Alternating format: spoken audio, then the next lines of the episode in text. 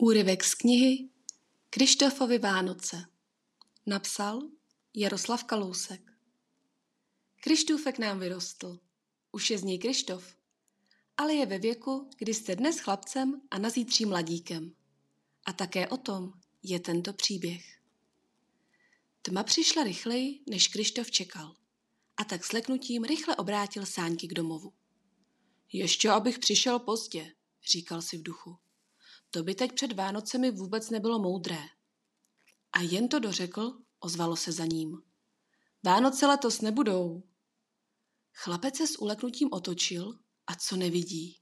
Za ním, na hromadě sněhu, seděl chlapík a téměř vyčítavě se díval na Krištofa. Proč by nebyli? Osměl se Krištof a v jeho hlase znělo zklamání. Inu, lidé se k tomu dopracovali. Tak dlouho ničili kouzlo Vánoc, až se těch svátků zmocnilo zlo. Tak to tedy není žádný vtip? Pomalu řekl chlapec.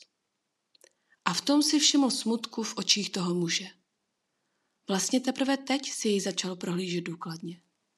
Chlapík nebyl ani starý, ani mladý. Obličej mu zdobily velké laskavé oči a plnovous. A když se tak na něj díval, Někde hluboko v hrudi se mu začalo rozlévat příjemné teploučko. Pomalu se mu začaly klížit oči a on usínal. Poslední, co vnímal, byl laskavý hlas, který už někde zdáli k němu volal.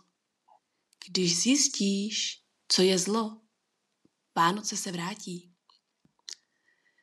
Ze spánku jej probudilo až funění jeho psa, který jej radostně obskakoval. Rozhlédl se a nevěřil vlastním očím. Seděl na sáňkách před jejich domkem. Nijak si to nemohl srovnat v hlavě. Před chvílí byl ještě pod kopcem a teď tady. Aha, že by ten chlapík uměl čarovat? Zasmál se tomu, ale nějaké pochybnosti v něm zůstaly. Vešel do dveří a těšil se nejen na maminku, ale i na její večeři. Už jsem doma, zavolal. Maminka měla také radost a povídá, umít ruce a ke stolu. Ale když si Krištof sedl a rozhlédl se, uvědomil si, že nikde nevidí vánoční výzdobu. Maminko, kam si dala adventní věnec a to ostatní? Zeptal se nejistým hlasem. O čem to mluvíš? Zeptala se s obavami v hlase maminka. No přeci o Vánocích. Co jsou to ty Vánoce? To mají z nějaké knížky? Chlapec už začal polikat slzy. No přeci stromeček, Ježíšek a tak? Ty se zvenku nastydl, řekla maminka a sáhla Krištofovi na čelo. Honem si vypij čaj a rychle na kutě, ať se z toho vyležíš.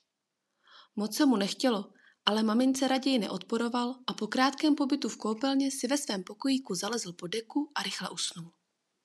Ale jen co zavřel oči, uslyšel nádhernou hudbu a z husté, třpitící se mlhy se k němu blížila postava. Krištof nikdy neviděl tak krásnou bytost. Její oči hladily a úsměv otevíral srdce. Jsem Gabriela, chlapče, a přišla jsem ti pomáhat, tedy jestli chceš. Hm, jsi hodná, ale nevím v čem, úkoly už mám napsané. Chtěl jsi přeci Vánoce, ne? To ano, chtěl. No, tak s tím ti mohu pomoci.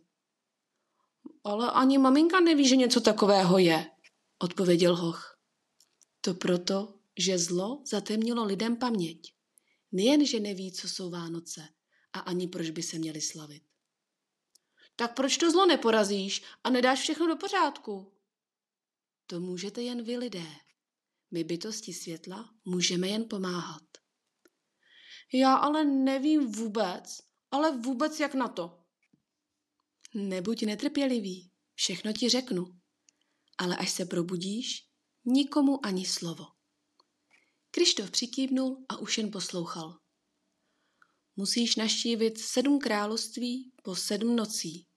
Vládnou tam laskavé, ale přísné bytosti. U prvních tří vládců musíš úspěšně vykonat jimi zadané zkoušky. Zkoušku víry, zkoušku moudrosti a zkoušku lásky. Čistota ti dá sílu. A teprve poslední tři králové ti mohou dát návod, jak Vánoce odčarovat.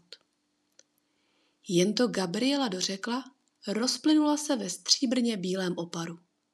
Ale to už Krištof spal. Když se ráno probudil, vrtěl hlavou a říkal si, jestli to byl sen, nebo opravdu půjdou Vánoce ještě zachránit. Ale dodržel slib a nikomu neřekl ani slovo. Den se mu zdál nekonečný a on se nemohl dočkat večera. I tatínek se divil, že ho tentokrát nemusí pobízet do hajan. S láskou pro cesty k sobě načetla Iva Kukačková.